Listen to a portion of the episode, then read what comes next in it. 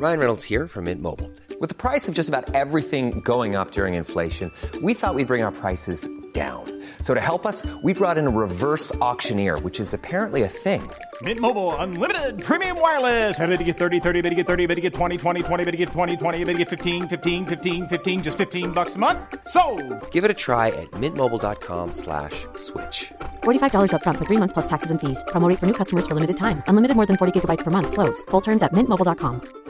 Quality sleep is essential. That's why the Sleep Number Smart Bed is designed for your ever evolving sleep needs. Need a bed that's firmer or softer on either side? Helps you sleep at a comfortable temperature? Sleep Number Smart Beds let you individualize your comfort so you sleep better together. JD Power ranks Sleep Number number 1 in customer satisfaction with mattresses purchased in-store. And now save 40% on the Sleep Number limited edition Smart Bed for a limited time. For JD Power 2023 award information, visit jdpower.com/awards. Only at Sleep Number stores or sleepnumber.com. Even when we're on a budget, we still deserve nice things.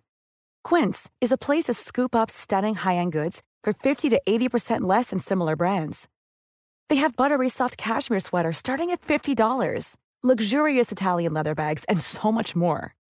Plus, Quince only works with factories that use safe, ethical, and responsible manufacturing. Get the high-end goods you'll love without the high price tag with Quince. Go to quince.com slash style for free shipping and 365-day returns.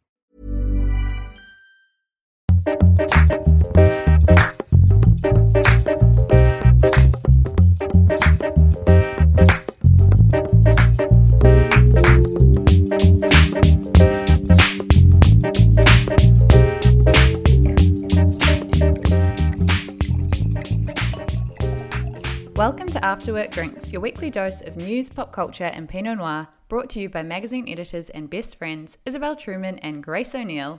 Hello. How are we? We're good. Um, so we had a bit of feedback last week, mostly from my friend Lauren, um, that she hates the Game of Thrones chats we have. Yeah. So Luckily for her, Well- all over. yeah, I feel like because it's the last one ever, we should limit ourselves to like a five minute chat. Yeah, we'll just we know that it's weird. Don't you think it's weird that people aren't fans of it? Because I'm like everyone on planet Earth is a fan, but apparently not. Well, Lauren and Anton were bitching about it the other day, and he, Anton was like, "Oh, well, it only became a thing like a year ago," and I was like, "There hasn't even been a new season in like two years. What the fuck is wrong with you?" Um, Yeah, I'm. I almost am glad that it's over as well. I Like, I feel know. like it's a weight off my shoulders that I just don't have to worry about anymore. I feel like that too. Um, but should we have like a very quick chat yeah, about the put finale? a timer on. We'll knock it out if you don't give it a shit. It'll be done by, God, my maths, six minutes thirty. Okay. Yes, six thirty. Okay. So Rush what did through. what did you think? Um, I didn't hate it. I feel like people online are being like the worst ending ever. Like I didn't feel like that, but I also didn't love it either. But I just think there would have been no possible way for me to love it after how this season's gone.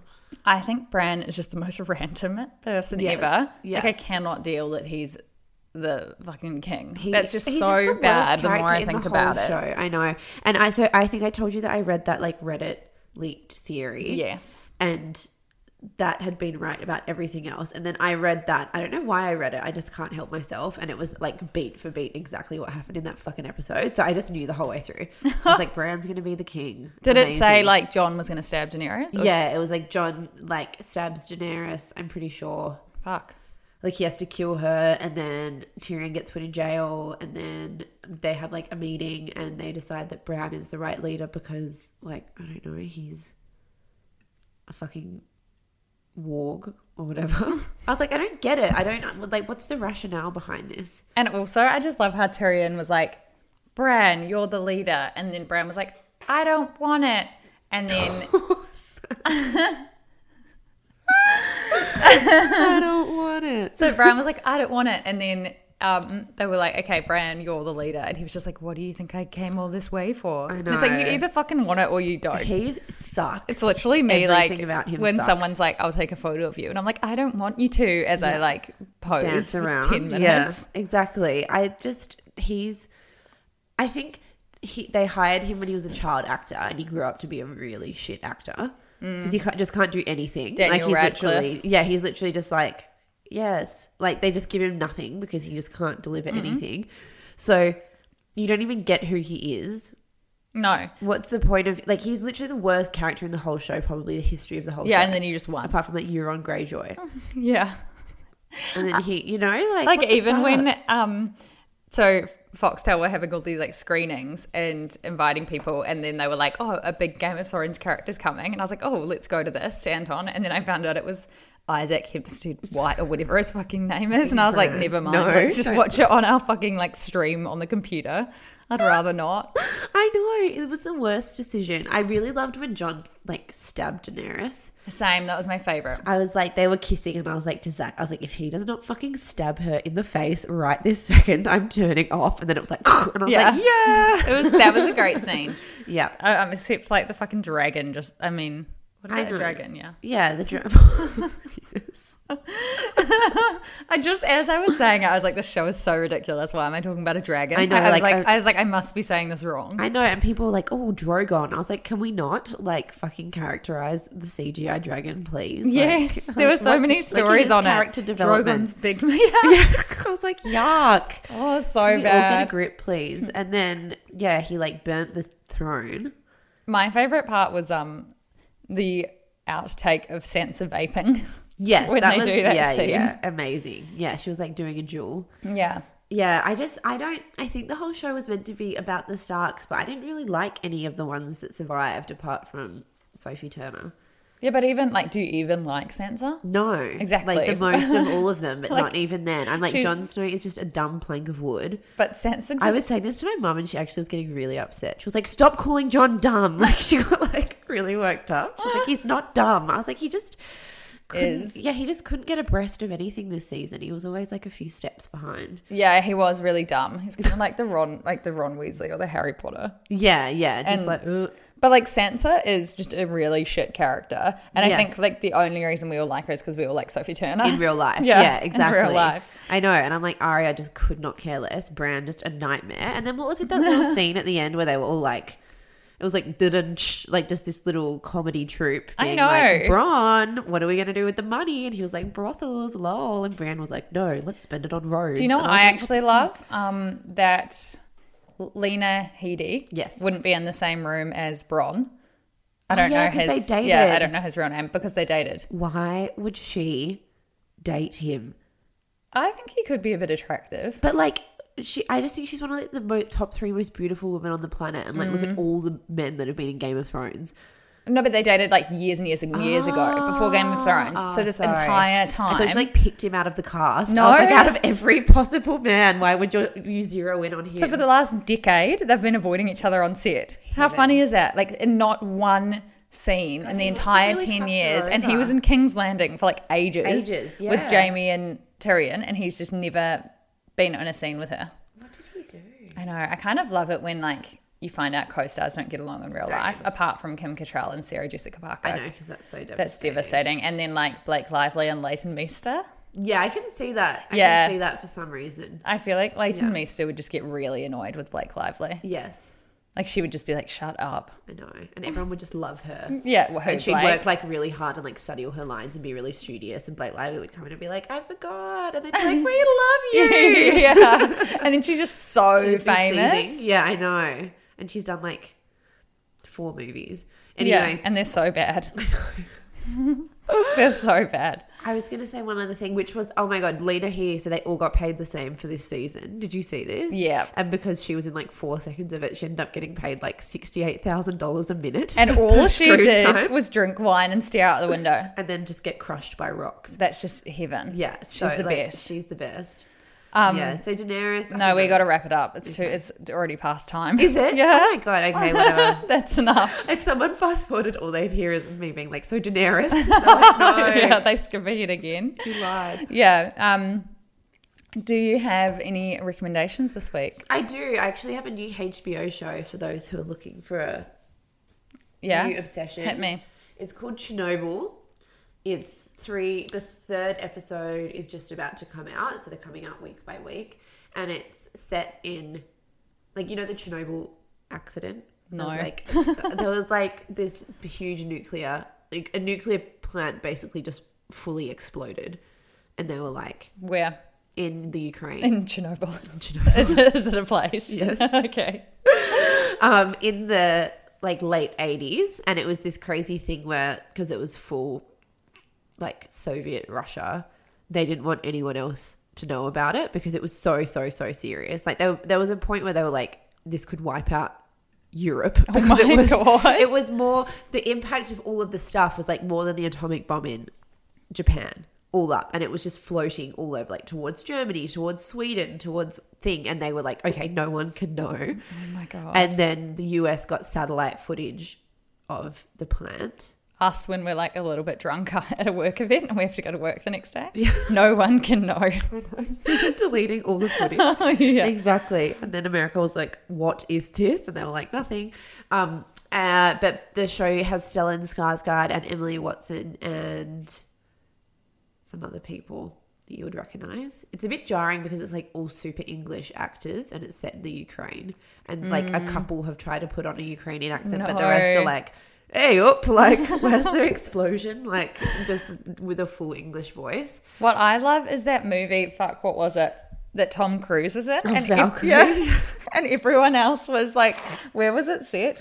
Nazi Germany. Yeah. And he was just American. he was like fully American, and other people were doing, I know, German accents. Oh It my god, me as like if I was an actor, that would be my I think my one downfall. I know, the rest I'd be great at, but like accents are just not my thing. But that, it is. I kind of get it with this show because it is kind of cringy, having what's obviously like fifty English actors, and they're all like putting on these kind of varying degrees Yeah. of awkward Russian accents. Like you'd kind of just prefer they're like, okay, this is all make believe. just watch Yeah. it anyway. like even Game of Thrones, it's just like oh, we're all British. Yeah, exactly, exactly. Um, so that's amazing. And then I've been reading another Rogue reading suggestion. I've been reading Gore Vidal's memoirs. It's like sounds really dry, but they're actually so so so good. He says so. He it reminds me so much of how in America everything it's almost like it's almost like a royal family system in America when it comes to politics. Like we think just anyone gets in, and then you find out it's been the same like eight families just being in as Mm. Like president George or W. senators. Bush, he was just the like Bushes, the, the, dumbest kid ever, and they were just like, oh, okay, Fine. Yeah, exactly. You can do it. Yeah. And um, like, so he his name is Gore Vidal, but that's his like mother's maiden name and his dad's maiden name together. So the Gores from his first name is like Al Gore, who is the vice president under Clinton and then ran against George Bush and should have won. But he has like his grandfather was a senator. His mum remarried. His mum married Jackie Kennedy's the person who Jackie Kennedy's mum went on to marry. So him and Jackie Kennedy were like Oh. step siblings. And he just tells the juiciest shit in this book about everyone. It's so crazy. He was like, Jackie Kennedy taught my sister how to like post sex douche at her wedding. Oh my God. And like JF, like John F. Kennedy um, was like a piece of shit misogynist and he used to do stuff like he always wanted to have sex in a bathtub and um, would make girls be on top and sometimes he would like just before he was about to finish like hold them underwater so they were thrashing around Oh my god, yeah she, he, like he was like there's all What? these famous actresses in hollywood that have horror stories about jfk that's crazy. yeah it's full crazy i was like oh my god the, the gossip in this fucking book As a side note, um, you know how it's all like quite incestuous. yes Um, I had no idea that the Queen of England, Yeah. and Prince Philip are second cousins. Like I knew that like they were. It was all like very close and Oh, I didn't know whatever. that either. Yeah. So this is like Meghan Markle is just such a bombshell. yeah exactly like- that's what i mean these like Yeah. dynasty things everything is so related Yeah. you're basically just set up to Like I knew someone. that they all kind of were like you know lords and ladies and really close families, but I was like cousins. second cousins like That's a lot. That's close. if I was like, oh, this is my boyfriend, and then you found out afterwards that we were second cousins, I feel like you'd kind like stop being my friend. Yeah. Yeah. Definitely. Yeah, and you'd be like, oh, I thought Grace was normal, but But she's definitely not. yeah. People who like get A attracted third to cousin their is like, family. It's like there's just so many others out there. Like just just stop. Like Yeah. come on. You can you you can literally just be like okay this is bad. Like we've all had a crush on the wrong person and we've all worked it out. Like just get away. There's all there's everyone has a person they cannot text to save their lives. Yeah, I know, I know, how weird. Mm. But for Elizabeth, they're probably like, here's seven first cousins you can marry and one no, second cousin. Prince Philip was like, like such a bad boy. he, he was a hottie when he yeah, was young. and like, she was just Google like, "I'm the queen. Fucking marry me." Like she, I, Yeah. I quite love Eliz- Queen Elizabeth for that. She was Yeah. just like, "Give me that one." And wasn't she like 11 when they met? Like it was like a bit off chops. Yeah. What are you googling? I'm just Googling Prince Philip Young. Very Just important to remind our myself. discussion. He was like, it, look at him. He's like the exact kind of guy. yeah, he's would just, like a dirt bag. Just yeah. like swoon over and Yeah. just tall. He's got a great gait. I love as well. I just cannot wait for the Crown season three. You know that the guy actually, in sorry to bring this up, Game of Thrones, you know the uncle who was like, what about me at the thing? And Sansa was like, sit down. Oh yeah. He's replacing Matt Smith as Prince Philip. Oh, Yes. Random. Yes. I think heaps of people know who He's he in is. 'cause, Outlander, like, yeah, yeah, yeah, yeah, yeah. But I just didn't know that. Yeah.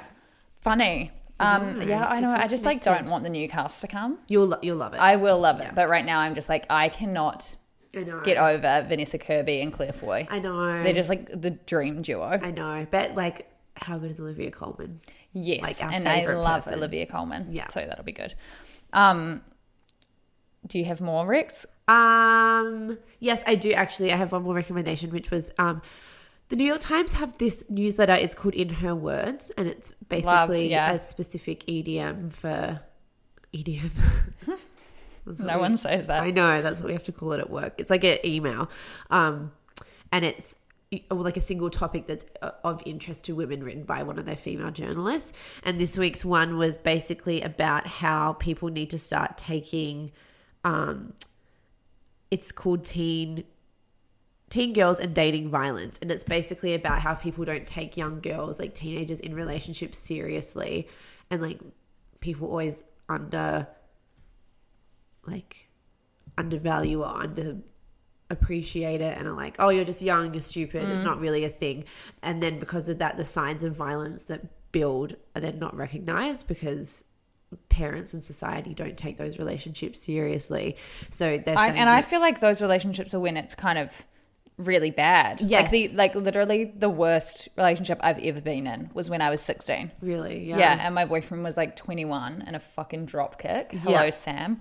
Um, and he was just like the worst, and he was so controlling, Yes. and so mani- manipulative. Like I would go to school. And he would be like, "You have to come. You have to get to my house by three thirty p.m. Oh my and you have to bring me a pie." I'm not fucking joking. And then I used to have to pay for his weed, and I was 16. He was just like horrible. But he was also so controlling. Like, Yeah, I remember like constantly. know. I remember like getting in the shower and like bawling my eyes out. Oh my god! And being like, this is this is crazy. this is too much and you don't know and then because the people around you like your parents are like you're young and stupid and uh, this isn't real and don't be so serious and teenagers get so emotional like you miss really important signs of upcoming violence because they just think Yeah. that it's all girls being girls and yeah, it's a great story. And it's, it says that of the 2,200 homicides of young people from 03 to 2016, 7% or 150 of those deaths were from intimate partners, and girls made up 90% of the victims. That's so crazy. So it's like that we, we have, we know the signs of domestic violence in adults, but we haven't taught young teenage girls how to recognize them really early on. Mm. It is. So I really like that. and also that newsletter you can just sign up to. Yes. You don't have to be subscribed to the New York Times. no, I don't think so. No, it's called In Her Words.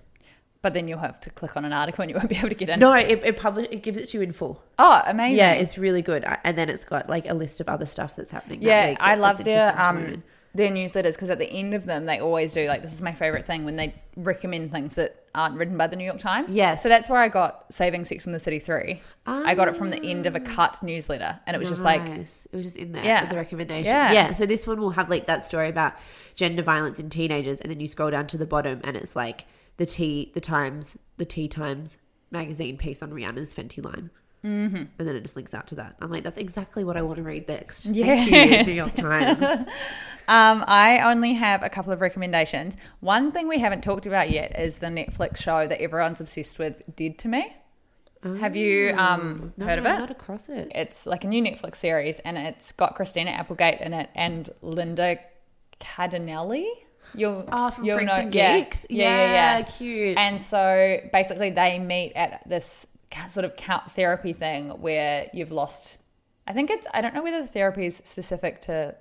No, it's just like you've lost someone close to you. Yeah. Um, but they'd both lost their husbands. Yeah. And so they meet and they bond through that and they become really good friends. And then um, there's like this really big twist that happens in like the second episode. So I don't want to say what it is, but after that it just gets like it's it's pretty good. I'm only like a li- I'm only a little bit into it, but basically we wrote a story about it at work and it was going like crazy because Really? people love it so much. And it's got an 8.3 on IMDb. Wow. Which is what I live off. Yeah, I know. Same. Yeah. I was laughing so hard at all the IMDb's of the Game of sorry the Game of Thrones content this year because some were getting like four point four. I was like, can we all What, relax, please? Yeah. Oh my 'Cause Everyone was like revolting. That's so good. And on um, RuPaul's Drag Race, if people are angry that one queen's been eliminated, the episode will get like one, Zero. 1.6 and all the other ones are like 9.2. That's the so fans are so crazy. Yeah. It's so good.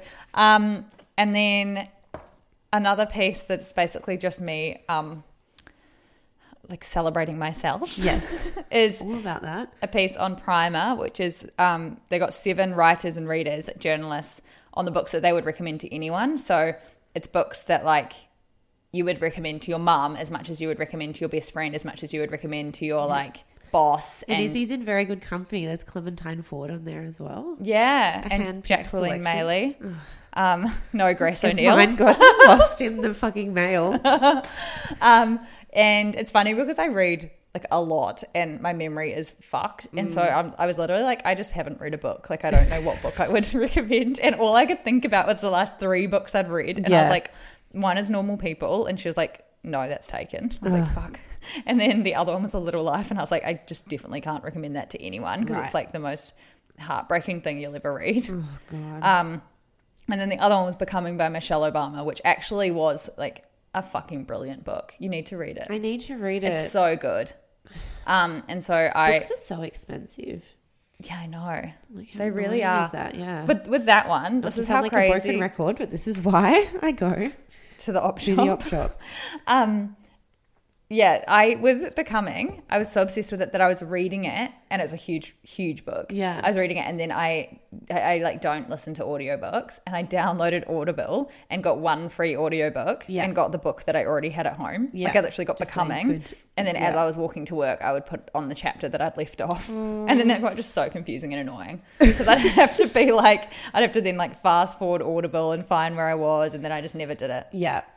But anyway, I recommended that, and there's a bunch of other really good reads. Um, and it's on this new website called Primer, which is an Australian website, and it's all like made with women in mind. So it's um, got they've got really good contributors, and they do um, women's issues and feminism, and also like fashiony bits and pieces. Love. Yeah, so that's a good little recommendation. And then the last thing that I loved was on um, the New York Times, and I put it in our Facebook group, and it's um, talking about vanity and how like in the elder generation, so they go into all of these homes where all of these women are kind of like. It's the last thing that I hold on to that makes me feel really good about myself is like mm. makeup and like heaps of them go and get Botox and fillers and heaps of them like wear really out crazy outfits that they never would have worn before because for once like for the first time in their lives they feel really comfortable within themselves Yeah. and it's just like the cutest pic one of the women saying when I was younger, I always tried to look right, very appropriate. I was more concerned about image. But now that I've started to age, I march to my own drum. I wear my sneakers, I wear my tights. I don't want to look absurd, but I do try different identities. I feel liberated. I have no one to please but myself. Love her. Love her. Love her. Love these old trendy ladies. I know. And then, sorry, I just remembered that I have one more recommendation. um, it is on workism, and it's the Ezra Klein show. And they do an he does an episode on work as an identity and burnout as a lifestyle. So it's basically workism is the idea that work should be the center of our lives and our identity and our society. So it's mm. kind of really relevant to us because that is like literally us. And I don't know if it's just our industry. I feel like it's everyone, but even probably more so in our industry because like not only are we going to work every day, but we're going to all these events. Like Yes. work working in fashion means you dress differently. Yeah. You kind of surrounded by different people than you would normally be surrounded by. Like it's it's a weird industry to be in. Yes, and it's like uh, you know you don't get paid particularly well. You, everything that you're doing is a labor of love. Mm. It's like everyone who is working there is working there because they're so obsessively passionate over Yeah. the product and they've grown up obsessing over doing this and loving it. So it feels so much more like your whole life and it like this huge part of who you are. Yeah. Than a regular job, I guess. But I think everyone feels like that about their industry and their careers now. Yeah, and on the show, he had two guests, and one of them was Anne Helen Petersen, who's that woman who wrote the Millennial Burnout piece for Hmm. Yes. BuzzFeed that went viral earlier this year. Yeah, that was so good. Yeah, so it was really interesting to hear her talk. Um, and it's very relevant because I have news. I have quit my job Yes. because I'm moving to London, but first going to Europe for a little bit and then flitting around LA for the US summer. Um, the podcast will not be affected. Yes. PSA. PSA. Uh, but we're just going to continue it on Skype, which we've done a couple of times before, and it's been totally fine. Yes. Um, I'm all for day drinking. You Grace, won't notice a thing. yeah, and it'll still be nighttime for you, so you'll Yes. still be drinking. Exactly. Um, and I think that it'll even be better because, like, as we do the podcast now, me and Grace talk 24 7 and see each other all the time. Yes. And so we try and avoid saying things. We avoid telling each other things so that on the podcast it can be the first time, but sometimes it's just like impossible. Or we'll have like a good chat about something, and then we'll be like, "Fuck, we should have waited." to Yeah. put that on the podcast. Yeah. you just can't. You just can't recreate that magic. Whereas with gotta let it go. this, whereas with with this, it'll be kind of the first time we're chatting. Um, I've got like a bunch of friends in LA who are doing really cool things. Like my friend Steven just went to the fucking Oscars after party, which is like I'm basically going to LA to get us invites to the 2020 Met Gala. Yes, that's like the first thing on and only thing on Izzy's itinerary. While Yes. she's there. You need to like get the word out, get us on some lists, Mm-hmm. get people across us. Yeah. Um, and my auntie lives in San Francisco, so I'll go and visit her and just hang out. Um, and I'm doing that by myself. My boyfriend's going straight to London. And it was sort of this thing where we had this tug of war where I wanted to move to LA. He really wanted to move to London. So I was like, fine, we'll move to London, but I'm going to go and do LA for a little bit by myself first. Yes. So it is kind of scary, but it's like, I'm sort of just like, I think this is the last time in my life that I'll move to a new city alone. Yeah, when you were talking to me about it at first, I was like, "Oh, that's just so crazy! Like going to LA for a few months is just so crazy." And then the more I thought about it, I was like, it, "Firstly, it kind of isn't. Secondly, Yeah, yeah. Secondly, it's like uh, these are the exact everyone you talk to, everyone we talk to now who's older or who, or who has kids or whatnot are always like." Whatever that thing is that you just keep thinking about and keeps niggling at you, you just have to do it. Yeah, bef- before yeah. you settle down and 'Cause do I was like- serious life stuff because no one ever is like, oh, I really wish I hadn't gone to LA for three months when I was like Yeah, in my twenties. yeah. Like, what the fuck, you know? People say, Yeah, well, I I was just sort of like maybe, you know, maybe later after London he'll want to go, but then I was like, I'm just gonna go for a few months now. Yeah. like I've quit my job anyway, and just LA. and just put off finding a new one for a little so bit. jealous. So I'm gonna be freelancing for a while in LA because obviously I can't get a job because then I'm going to London. But it'll be good because then we'll have more time for this podcast. I'll have more time for reading and Yes. recommendations. I'm literally just gonna be like harassing everyone in our Facebook group with recommendations. I know it'll be amazing. Yeah. I'm so excited. Were you were you nervous about like quitting and all the work stuff? Yeah, I was like I feel like because I think when you're when you're in any job, you kind of it becomes your life and you think you can't see anything outside of it. Like I remember even when I was at uni, I did um I was like a student brand manager at Red Bull, which is Yeah. like you kind of do management for like the uni campuses and things like that. And I was like, I don't think I could ever work anywhere else. Like Yeah, this is the coolest company in the world. What yeah, the fuck? yeah. And then my job in New Zealand, I was working for a fashion magazine over there, and I was like, "Oh, this is all Yes. there is." And you kind of get caught up in like the Your things, yeah, yeah. and just the things that surround your job, like going to fashion weeks and like I don't know, doing all these fun things. That suddenly you're like, "Oh, I'm not gonna like be anything if I don't have my job," Yes. which is just so stupid. Yeah, it's crazy. But I think that now that it's like actually happening, and I'm like, okay, I'm gonna experience all these incredible things. I'm gonna probably just get like a cool job in London anyway. yeah, it's not like you're moving to like Chernobyl.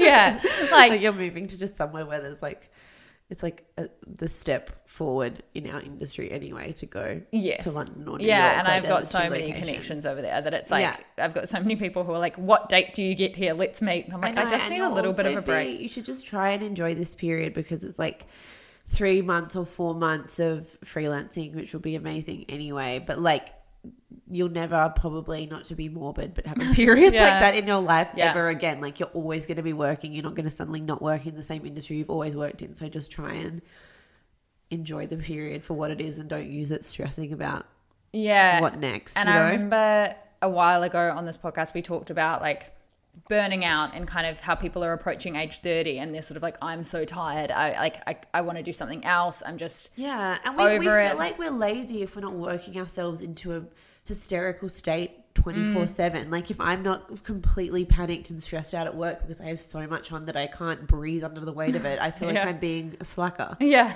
I know. So I think it's kind of nice to just have this break and just really reassess what I actually want Yeah. because it might not be this. Yeah, it might, you might like become a yoga teacher. Yeah, you might go over there and be like, I love fucking rock climbing Just- now. Yeah, just something else. Yeah, Might be what. I'm like. I think I'll always write, but maybe in a different capacity. Yeah. Maybe I'll become an author. I know. Maybe I'll go to Ireland and try and copy Sally Rooney. Yeah, what? Yeah, you can write a book about like two girls that start a podcast. Is Ian Grace? Like everyone, I'm just like, why would we read this one? I know the shortest book of all time. Um, and then another really great um, element, and pretty much the exact reason I'm moving to London, is that Rihanna has secretly been living there for two years. what? It just came out yesterday. Really? That she's been living in London under the radar for the past two years, and everyone just found out. I do feel like London is the kind of place where she could like hop on the tube and you'd Mm. get some people being like, "Oh my god," but Yeah. she could like blend in. Yeah. Like even when I was reading, um, sorry, Emilia Clarke, um, talking about Game of Thrones, she was just like, I walked around London for two hours, just like Yeah, cr- my mind blown. And I was like, Yeah. imagine if I was just in London and Emilia Clarke just walked past, being like, oh my I god, that know. final. I'd be like, honey. Funny. Yeah. So that's the news. Podcast is going to be better than ever. yes, good for us to know as well that when we blow up internationally and become A-list celebrities, that we'll always have London to walk around without being spotted. Yes, exactly. Yes, so important. Okay. Do you want to top up? Yes.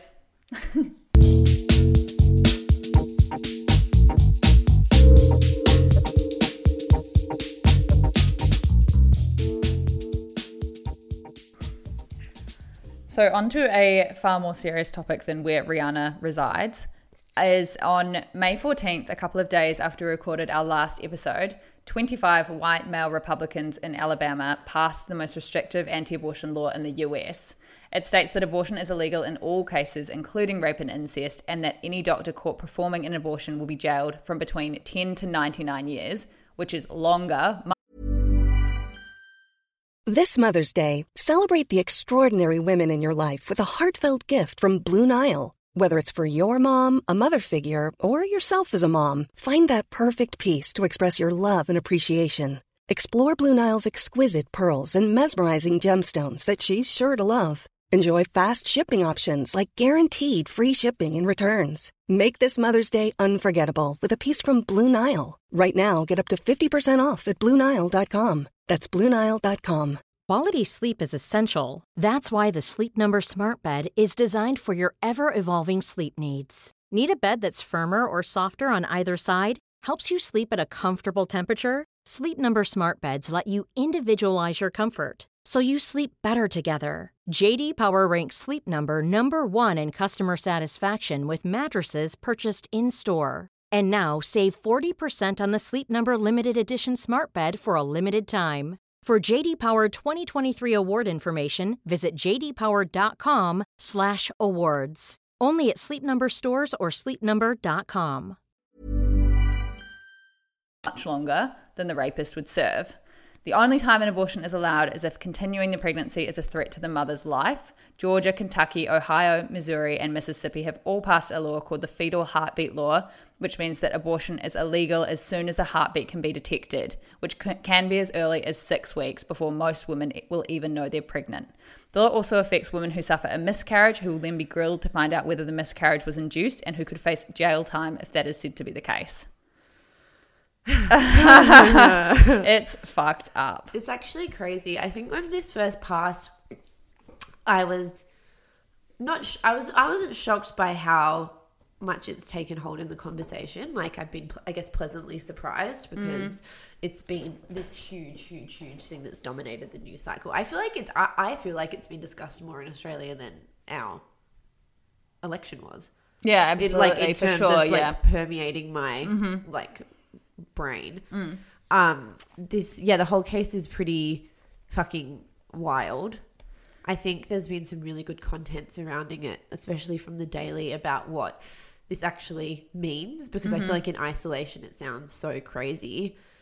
Then when you see the larger context, it's also crazy, but for like a different reason. Yeah, so like the laws are all an attempt to get the 1973 Roe versus Wade law thrown out, right? Yes. So Roe vs. Wade basically made abortion a constitutional right for women in America in the 70s. Mm-hmm. And when it was passed, there's a really great, like, two or three part special on the Daily from Ages ago, ages ago I looked it up. it.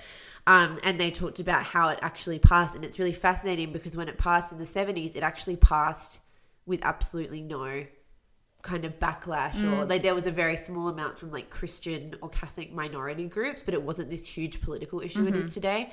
And it was actually in the 80s when Ronald Reagan was running for president and he was struggling to get like his votes over the over the line. His campaign manager suggested that he would get the evangelical Christian community on side if he took up abortion as a political issue. So it didn't get thrown into the whole political Yeah, because sphere, back then yeah. the um, evangelical Christians didn't really have much to do with politics. They wouldn't Yes. really vote, and so the way that he got voters was to approach them and like side with these real like these priests to talk Yes. about abortion, and then this whole surge, millions and millions of people are now going to the yes registering to vote. Yes, exactly. And now it's become this huge thing of us versus them, political side, like, yeah, everything basically. And the whole reason that this bill has passed in Alabama is they know it's unconstitutional and they know that they're going to be sued for it. And their hope is that they get sued at every level.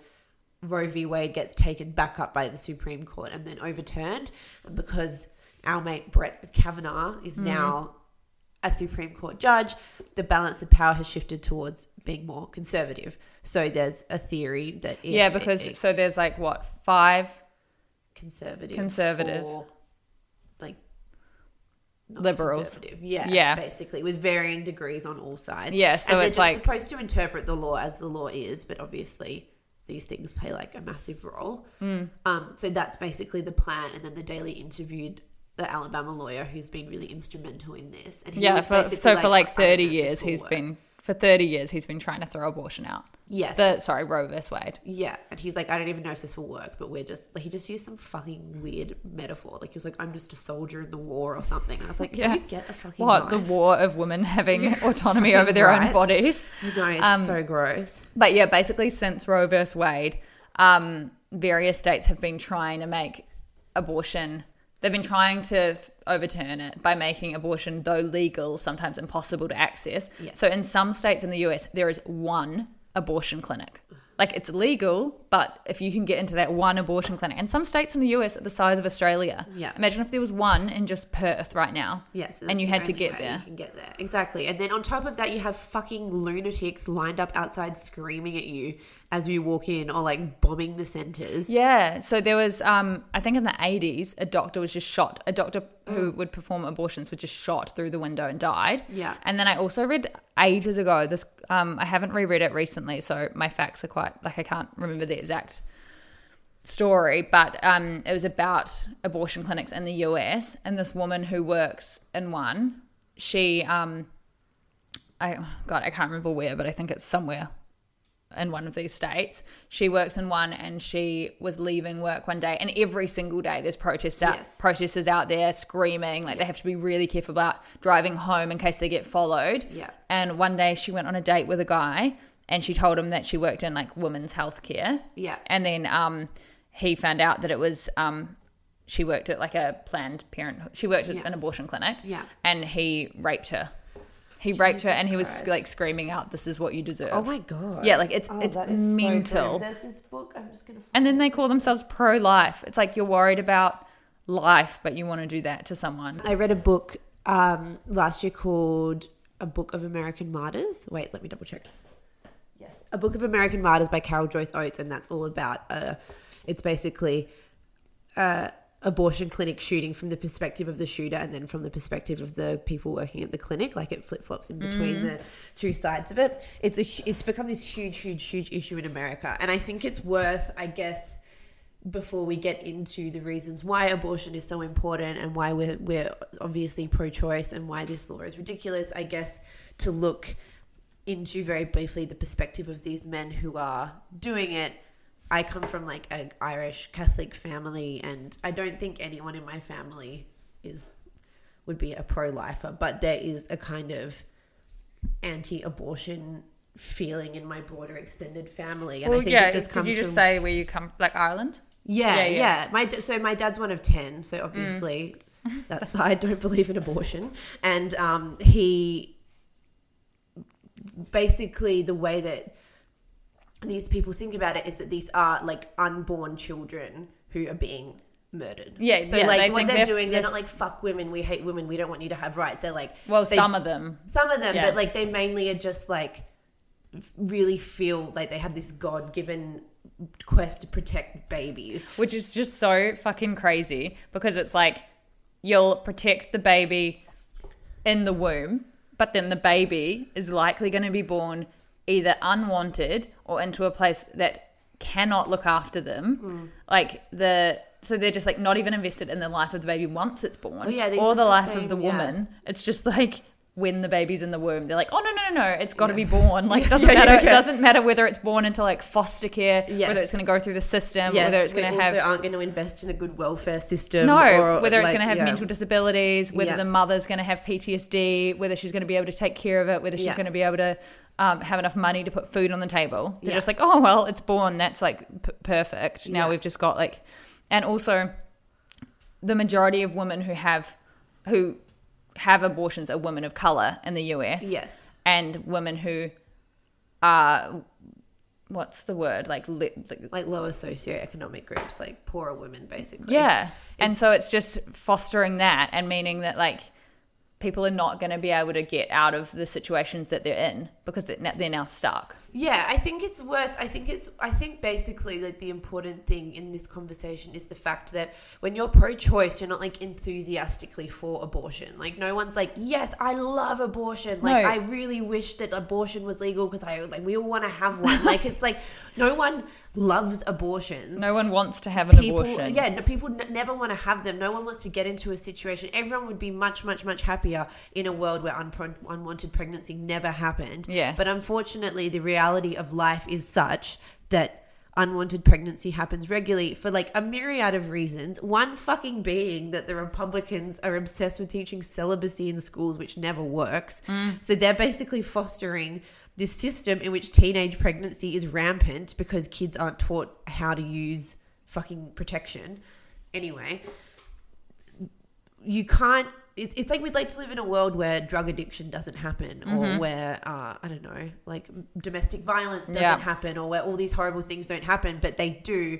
So we need our legal systems to reflect reality and to just make things safer for people. Like we talked about comparing it in a way to pill testing, where we're like, yes, we would all like to live in a world where people didn't abuse drugs, but they do. So we need to like help avoid people Dying. dying or having terrible things happen to them within the reality of how the world works and it's like with abortion women will be getting abortions whether or not it's legal so why don't we just make it safe for them so they don't have to go to some fucking back alley hatchet job and risk dying Exactly. And um I think like obviously in cases of rape and incest that's just it's it's really really horrible to have to carry a baby after you've been through a really traumatic Yeah. experience. But then also it's fucking horrible to have to carry a baby just generally if it's unwanted just Yes. generally if you know that you can't care about it if you're a teenager and you accidentally get pregnant because it's your first boyfriend like we had we had um actually so many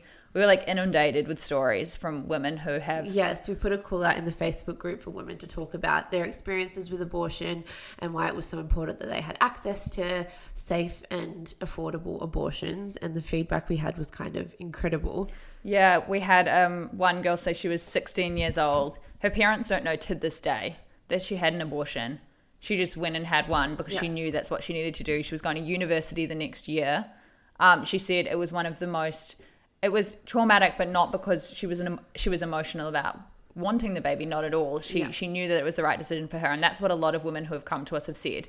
Um, but it was really really painful. It was traumatic being like kind of assessed by doctors. You have to go to psychs. They have to like really grill you to see if you want the baby. And then in New Zealand at that time, I'm not sure what it's like now, they only put you under local anesthetic, not general. Right. So she could feel the whole thing. Oh, Jesus. Um, and another was 19 when she found out she was pregnant. She was four weeks pregnant when she found out. And by the time she was able to have an abortion, she was nine weeks pregnant. Yeah. So she'd had morning sickness, throwing up, like this horrible, horrible time. She said she was just bawling her eyes out because she was worried that she wasn't going to be allowed to get the abortion. Yes. Um, and then got PTSD afterwards. It's like Yes. it's like abortion is not something anyone wants to go through. No, exactly. And it's amazing that every single story we heard had like the most almost exactly the same recurring themes of the fact that everyone was sure about their decision. And the Mm-hmm. traumatic part was the fact that they were forced to wait four or five weeks for it to happen, that And they were grilled. grilled. Even the fact that you're forced to have an ultrasound just before you do it and are asked, like, you're forced to look at the baby on the screen and then be like, Are you sure? Like, it's just all very. Mm. The- yeah, the one who was 16 afterwards, they asked if she wanted to keep it. She was Yeah. just like, what? Yeah. Yeah, it's just crazy. This was one of the girls who spoke to us. She said that it took six weeks, I think, until she could do it. And then she said that um, I didn't realize that with a medical termination, you take a pill that effectively causes a miscarriage and that you would feel like going through childbirth for hours. Once the pill took effect, I couldn't walk and definitely couldn't drive. I was so ill and in pain. I vomited on the car ride home and was dripping in sweat and shaking uncontrollably. When I got home, I crawled into bed. I effectively experienced all the contractions that come with giving birth. Oh, wow. Every 20 seconds or so, a fresh wave of deep, bone aching pain rippled through my body, a pain so intense and exhausting that I eventually passed out. After four hours, I woke up and it was over, though I continued to bleed for days. It was the most painful experience of my life, and in all honesty, it was heartbreaking. That's just, that's horrible. Yeah, so that was one experience. And then the second experience someone wrote to us about was that, and I think this is a very important point, was that the reason that she got pregnant was because her boyfriend didn't want to pull out, basically, and then said, Can't you just get the morning after pill afterwards? And they were in Thailand, so she went around asking Thai fucking chemists if they could do it, and none of them knew what she was talking about. So then she got pregnant. The time that she was pregnant was the time that she'd found out that boyfriend had cheated on her. Her dad was sick and he died around the same time. And it was basically just like she says, the worst time of her life. And she says, I'm so thankful that I was able to easily terminate that pregnancy. I was also just about to start my career and I had a, a lot of emotions, but never once towards my pregnancy or abortion. I don't know if I was distracted or not maternal. I just knew it was the right thing to do and I barely even thought about it. The abortion itself was very painful as I meant I went down the medical route, which I would not recommend to others. I'm sure you have lots of stories, but I think getting pregnant is all almost always the fucking guy's fault. So why should they get such a say? A tweet from our girl, Alexandria Ocasio Cortez, said if men could get pregnant, there would be as many planned pregnancy centers as there are post offices. Yes. And I think it's also um, kind of important to say that both of us haven't had an abortion. Yes. Um, we're not like not talking about our own stories on purpose. Yes. Um, we're just lucky enough to have not experienced this. And we're both really aware that all of the women that we've spoken to about this topic are so so similar to us, and that all the experiences they've had are experiences we've had. We've just like they've Yeah. been unlucky, and we've been lucky Yeah. essentially.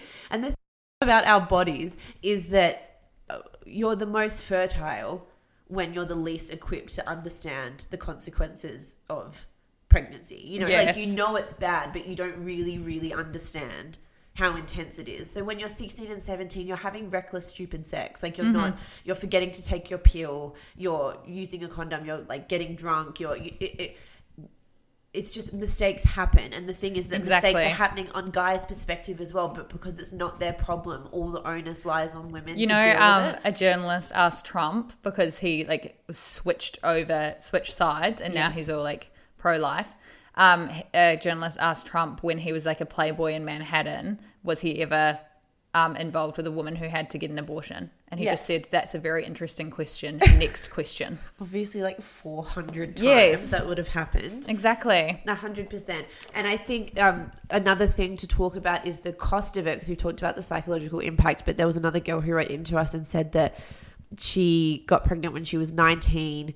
She was had an incredibly positive experience with a young female doctor in Victoria who helped her through the whole process. But she said that it ended up costing her $650 or she was told it would cost her $650 and then because she had her parents private health insurance it went down to 250 but at the time she thought it would be 650 so she had to borrow money from like seven of her friends because she didn't want her parents to find Mm. out and then slowly pay them back over time because so the added stress when you're 19 like that's a lot of money now Yeah, when you're yeah. 19 $650 is like months and months and months of your Yeah. your part-time pay so i think that aspect as well it just closes off the option for so many women But just imagine now, like I was talking to a friend and she, yeah, she had an abortion when she was 16 and she was just like, imagine how different my life would be right now Yeah. if I'd had to have that baby. And this is like all of these women in these states in America and Northern Ireland, which Yeah. actually has um, laws even stricter than Alabama yeah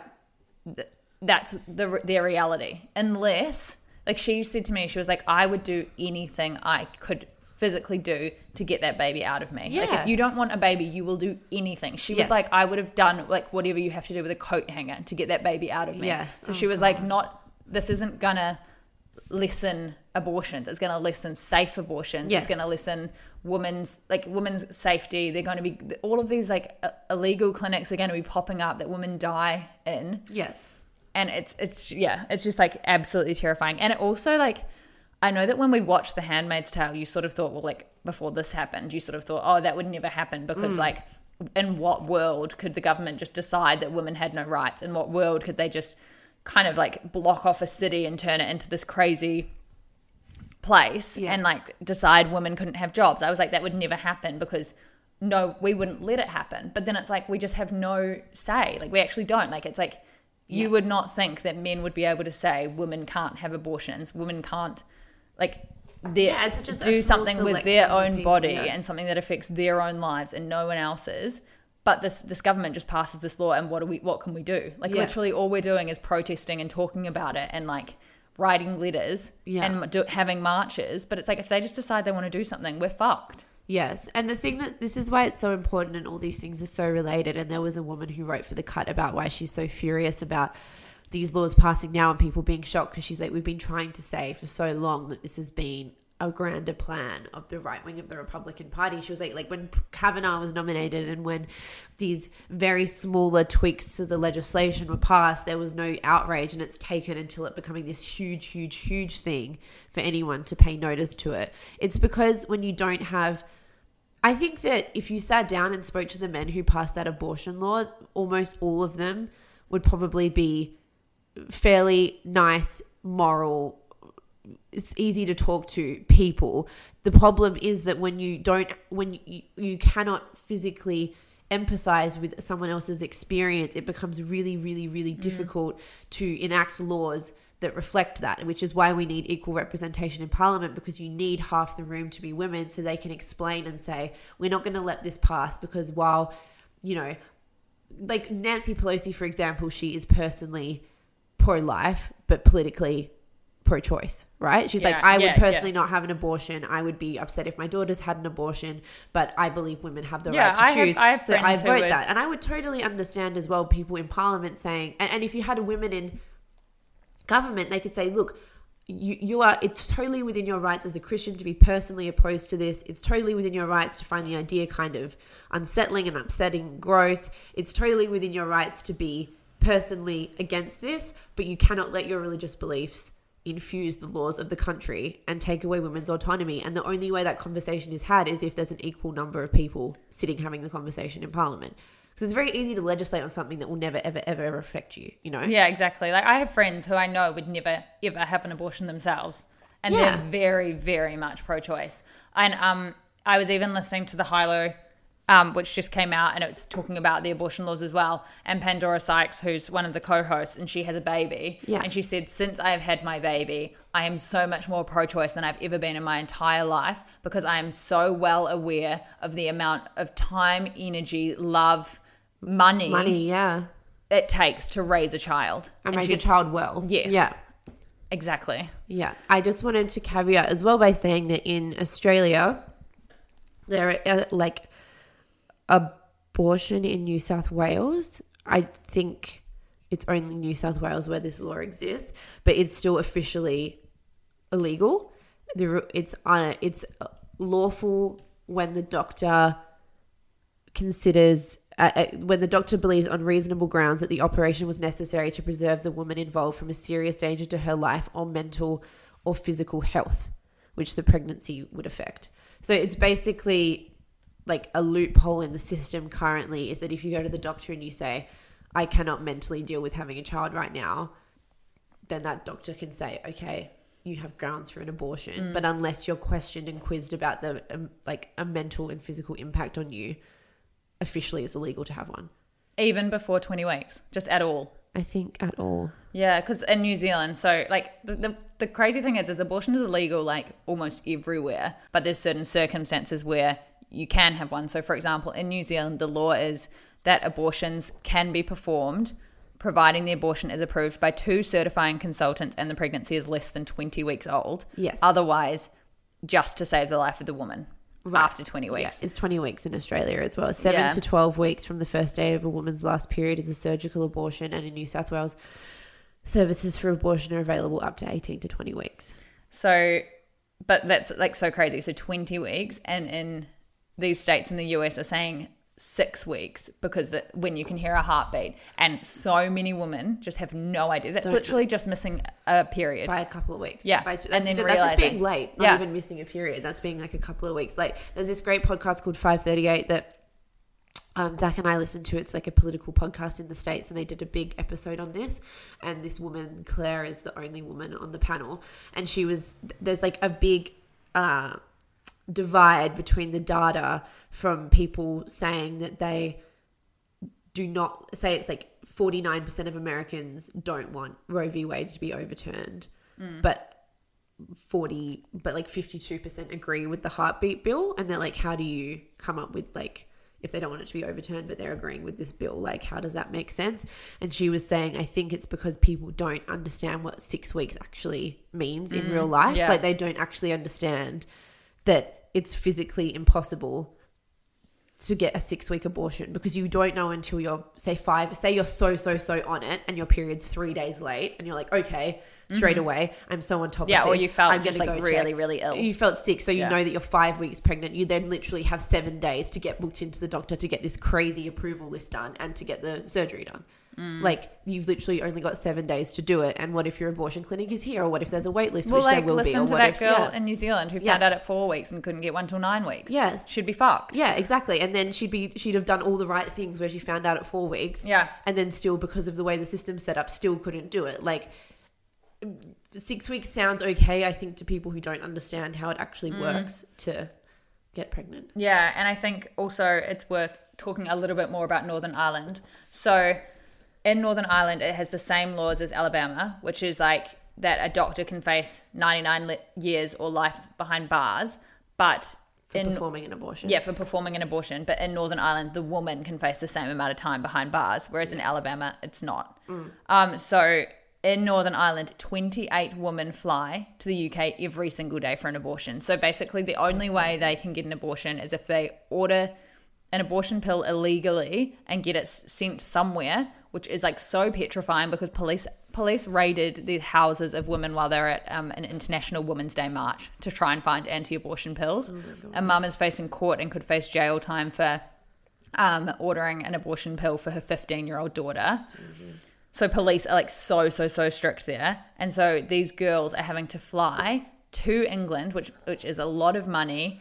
Have someone fly with them to look after them, book into the clinic where it's not where it it costs for them. It's free for people in the for UK Yes. citizens, but it costs for them plus get accommodation for that night to be able to stay somewhere because you're too sick to fly back. Yeah. Like it costs so much money and so so only people who can afford that will be able to get abortions. Yes, exactly. That's the craziest thing. And something we've talked about as well is if you go back, it, it- reducing unwanted pregnancy, which obviously should be the goal, so no one has to go through this, and so we can eradicate abortion as much as humanly possible. The way to do that is by making contraception and birth control easier for women. And as it currently stands, like it's a fucking nightmare. Mm. Like I'm nearly 26 and birth control for me is just a nightmare figuring it out. Like the pill makes me as sick as a dog, have crazy mood swings. I know people who've come off the pill and gained like 20 kilos and got horrible cystic hormonal acne Yeah. in their late 20s and just have to do like that's the options for them if they don't want to feel moody and crazy mm. all the time. And then even on top of that they then have to get another form of contraception which is either getting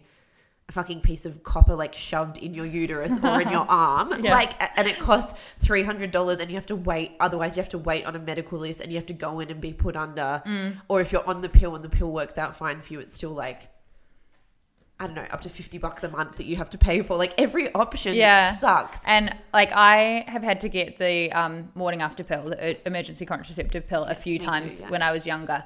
And then back then, I'm not sure how it is now in New Zealand, but back then it was such a fucking process. So it didn't even used to be available at the chemist. You used to have to go to the doctor.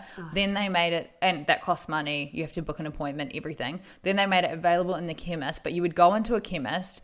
You would walk up to a usually male pharmacist. You'd like whisper because you were so embarrassed that you needed the emergency contraceptive Yeah. pill. You'd be given looks by everyone in the pharmacy. You'd then be taken into a back room, sat down by this random man, and asked how many sexual partners you've had, um, like whether you use protection, whether you've had an STI, like all of this crazy stuff before you're given this pill that you have to pay forty dollars for. Oh my god! Like it's just such a mess, Yes, it's crazy. And I think and so many is- people don't have like access to that. Yeah, exactly. When I was in like high school and uni, I was on the pill, and it was sometimes I would just be like, I actually just can't afford it this month, and I would just not buy it for that month, Mm. Yeah. and then you know, like use a condom or whatever, figure it out. But it's that's what the reality is for for women. They're thinking about this all the time, and because guys don't have to think about it.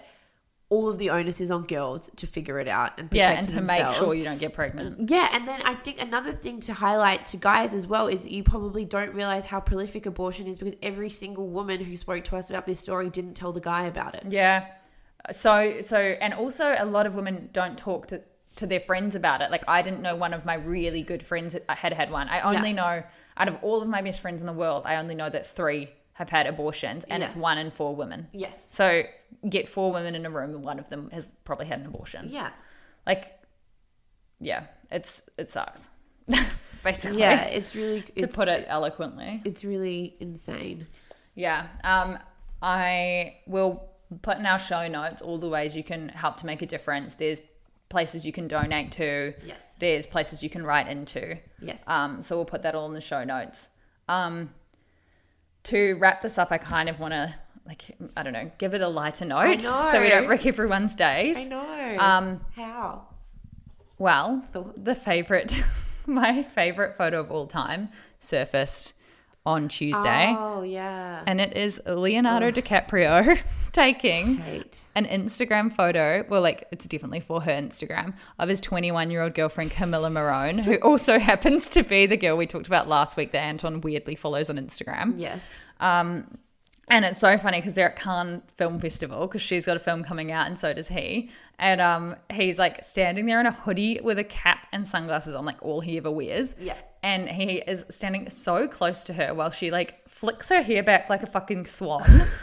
She's in this like dancer's position. Yes. Like, I'm like, what will this be on Instagram? I've just been desperately waiting. For I know. And like it. obviously she hasn't put it up now. She's so embarrassed. But also Yes. he had the phone just like horizontal. Horizontal. Like it's like it's such a dad move. I know. It's just like every time you ask your boyfriend to take a photo of you, and it's just disgusting and like zoomed in and so gross, and you're like, why do I even bother? But also, like, I would be embarrassed to ask Anton to take a photo of me, let alone, like, Anton is just not the man from Titanic. I know. You know, I like, it's just like, which also came out the year she was born, Just a little side note. Oh, did it? Yeah. That is that's wild. Yeah. That is such a good tidbit. Yeah. Um, So there's that. That's in our Facebook group and on our Instagram if you want to see Leo being a boyfriend of Instagram. I know. Um, and also then I got on like this wild thing where I was looking through all of her Instagram photos, picking the ones Leo took. I know, and it was hilarious because he was like this one, and I was like, yes, because it's like this weird wide angle. It's shot from like below, like it's the most unflattering and angle. she, and it's cropped just so strange. Like she half her body is cropped off, and then there's just way too much of the There's scenery. way too much, yeah, And she's obviously tried to like put it up, and because it was probably the best of a bad bunch. yeah, and, and, she the two of them. yeah, and she put it up, and she put like a slider because you know how that's kind of distracts from like it being a shit photo. Yes, Yeah. Sorry, Camila. that's what you get. I know. Um, okay, let's wrap this up. Please rate, review, and subscribe, and we will see you next week. Yes, Bye. we have a special episode. Yeah, we week. do. We have a special. We've already recorded it. Yeah. We're, we're so prepped. Woo. Bye. Bye.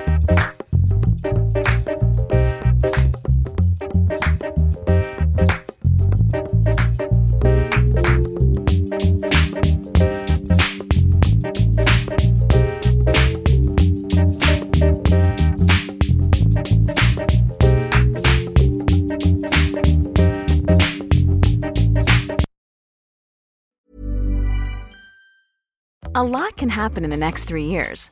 Like a chatbot may be your new best friend. But what won't change? Needing health insurance. United Healthcare Tri Term Medical Plans are available for these changing times.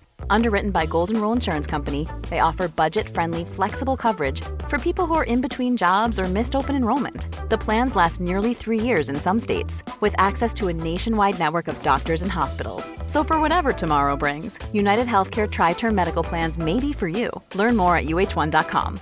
Imagine the softest sheets you've ever felt. Now imagine them getting even softer over time. That's what you'll feel with Boll and Branch's organic cotton sheets. In a recent customer survey, 96% replied that Boll and Branch sheets get softer with every wash. Start getting your best night's sleep in these sheets that get softer and softer for years to come. Try their sheets with a 30-night guarantee. Plus, get 15% off your first order at bollandbranch.com. Code BUTTERY. Exclusions apply. See site for details. Hey, it's Paige DeSorbo from Giggly Squad. High quality fashion without the price tag. Say hello to Quince. I'm snagging high-end essentials like cozy cashmere sweaters, sleek leather jackets, fine jewelry, and so much more. With Quince being 50 to 80% less than similar brands. And they partner with factories that prioritize safe, ethical, and responsible manufacturing. I love that. Luxury quality within reach. Go to quince.com slash style to get free shipping and 365 day returns on your next order. Quince.com slash style.